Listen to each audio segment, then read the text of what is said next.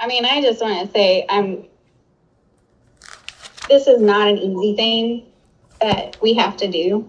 Nobody wants to do that. Nobody wants to be a part of that. Sorry. Amy Trahan is a biologist from the U.S. Fish and Wildlife Service, and she's talking about a report she wrote that was something like an obituary. But it wasn't for a person. It was for a bird. And just having to write those words was quite difficult. I did cry. This obituary was about the ivory-billed woodpecker, the bird that inspired the cartoon character Woody the Woodpecker. That woodpecker is about to be considered extinct, along with 22 other species. From the newsroom of The Washington Post, this is Post Reports. I'm Martine Powers. It's Thursday, September 30th.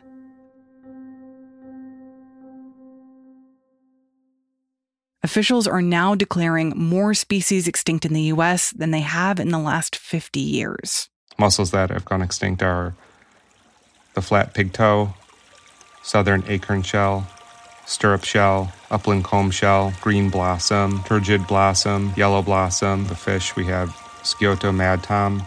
Dino Grandoni is an environmental reporter at the Post.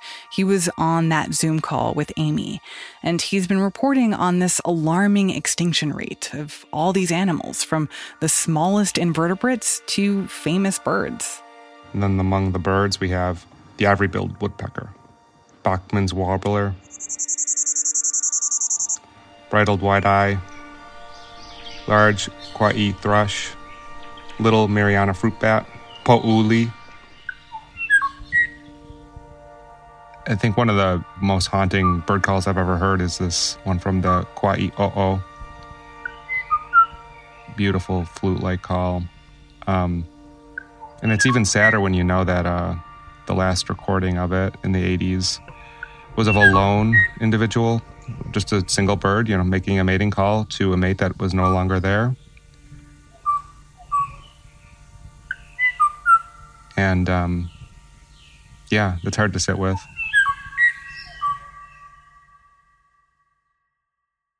Dino says that before going extinct, all of these animals were protected under the Endangered Species Act in the U.S. For him, this extinction news brought up some big questions, like whether that act came too late. So the Endangered Species Act is about a half century old, and in essence, it bans humans from killing species that are too rare in the wild, and it really puts limitations on what we can do to their habitat.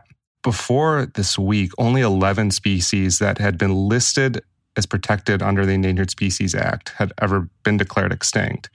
Now we have 23 additions to that list. Oh, wow. That's a lot. Yeah. But what a lot of scientists that I talked to said was that the Endangered Species Act arrived too late for a lot of these animals. And the protections were just not put in place in time to keep them around. Habitat loss, climate change, all these things are stresses on species and are making them go extinct. And obviously we care about these creatures in and of themselves to a degree. Depends on who you talk to, obviously. But the loss of species can have enormous consequences on humans too, especially when you think about something like food and how we need bees and other pollinators to sustain crops, and we need thriving fish populations to supply protein to so many different populations. We really depend on these ecosystems. So the loss of, some key species can down the road have a really profound effect on human livelihood. What does it mean for these 23 species to be declared extinct? Well, I think a lot of people are taking it as a symbol of what might come. A lot of people who talk about and worry about us being in the middle of an extinction crisis or a biodiversity crisis that is interlocked with and related to the climate crisis that we're often worried about. This is 23 species, just 23 species. You might be able to dismiss it as just a handful of animals and plants that are gone, but there is worry that this is just kind of a sign of things to come. And then I also want to talk about Woody the woodpecker, the ivory-billed woodpecker that is also on this list. Tell me more about that bird. It is supposed to be a big and beautiful bird. It's just stunning black and white plumage and this really handsome red crest. And it has a nickname, the Lord God Bird. And it has that nickname because it was supposed to be so stunning to see that those who found one, lucky enough to find one, would just blurt out the Lord's name. Oh God, look at that bird. The last undisputed sighting of the ivory-billed woodpecker, according to the U.S. Fish and Wildlife Service, was all the way back in 1944. But over the past 80 or so years, that hasn't stopped people, both professional scientists and amateurs, from reporting their own sightings, claiming to have seen it. And here comes this bird through the woods. This is one account from the documentary, The Lord God Bird. And it gets to the edge of the tree line, and it turns on edge. I'm sorry. And as it turns on edge, there's those white trailing edges of an ivory-billed woodpecker. It's diagnostic. I've looked for that for 33 years. Can you imagine looking for something for 33 years and finally seeing it? The ivory bill was driven to extinction mainly because it lost its habitat. Loggers came in and cleared a lot of these southern forests. It was also killed by collectors who wanted the carcasses and get top dollar for them, and even hat makers would want the bird's feathers for decorative hats. But there were still sightings, and that still sustained hope that the bird could be rescued. Teddy Roosevelt spotted 3 in 1907 during a bear hunt in Louisiana. And then in 1924, a famed Cornell ornithologist, Arthur Allen, took the world's first photograph of the bird. He went down to the South again a decade later and recorded video and audio of the bird.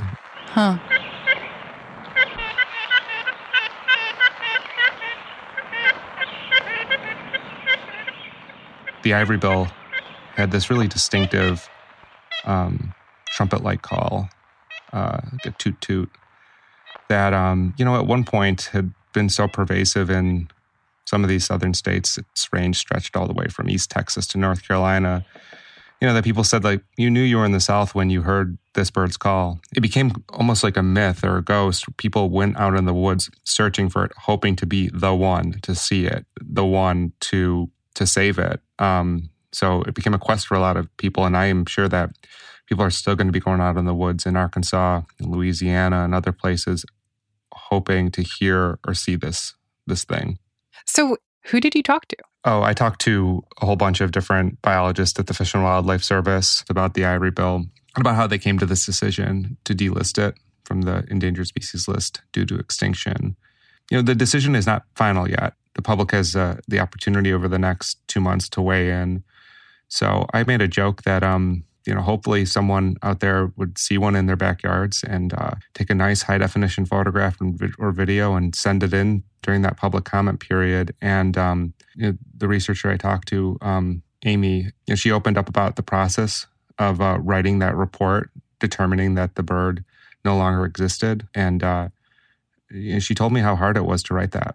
So I guess just tell me a little bit about the bird itself and what we know about it. It was beautiful. Sorry. Okay. I mean, she was choking up, and I choked up a little bit too. This is a bird that so many people looked for, and even as recently as like the mid-2000s, there was real hope that this bird existed. There had been a sighting by a kayaker, and then a few subsequent sightings after that. Just that sighting spurred off a ton of other survey efforts in the historical range, and there's been no conclusive evidence that it still exists. And that can make you feel, a little depressed and wonder or question why you still do this job. But then,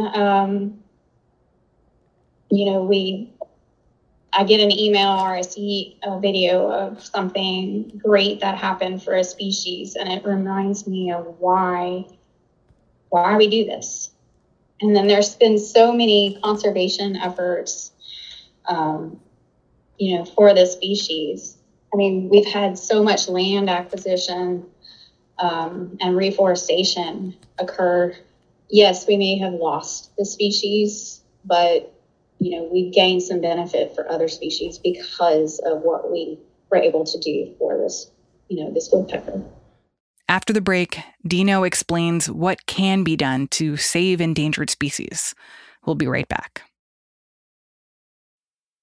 I'm Alex Schwartz. I'm Nomi Fry. I'm Vincent Cunningham, and this is Critics at Large, a New Yorker podcast for the culturally curious. Each week, we're going to talk about a big idea that's showing up across the cultural landscape, and we'll trace it through all the mediums we love. Books, movies, television, music, art. And I always want to talk about celebrity gossip, too. Of course. We hope you'll join us for new episodes each Thursday. Follow Critics at Large today, wherever you get podcasts. And are there solutions to stop this rapid extinction from happening? Well, from the federal government, from the Biden administration, the main thing that they've put forward is this plan to try to preserve and cordon off nearly a third of all land and water in the United States and protect it for a variety of reasons, including for preserving habitat. And it's a really ambitious goal. There are other scientists who want to go even further than that and try to protect half of all land and water on Earth for other creatures and say that's necessary for sustaining the ecosystems that we depend on.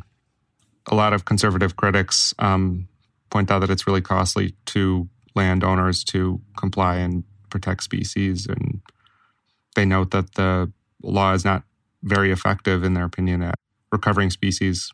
I wonder if there are people who are still holding out hope that there might be a few secret, hidden ones of these animals that are still around. My inbox today, after publishing the story online, is full of photos from amateur photographers in their backyards, in their neighborhoods, of woodpeckers asking me if this is the bird that people are saying has gone extinct. They found it. Call it off. Oh man, it would be fantastic if someone sent in a photo of this bird. And I'm sure the scientists who study these animals and even came to these conclusions about its extinction, they would be thrilled to get such a photo. Unfortunately, the ivory-billed woodpecker can look a lot like a related species and is often mistaken for it. I find that really heartening, this idea of people running around in their backyards trying to look for this extinct woodpecker and taking lots of pictures of woodpeckers that are not the extinct one. But I wonder if that's maybe a small silver lining to this, the fact that something like this announcement is increasing awareness or making people more interested about making sure that they are noticing the birds that are still there and hopefully protecting them. Yeah, I think this might spur some interest in people going out and understanding the birds and other animals that are still with us. Dino Grandoni reports on the environment for The Post. That's it for Post Reports. Thanks for listening. Today's show was produced by Bishop Sand and Jordan Murray Smith. It was mixed by Lena Mohammed.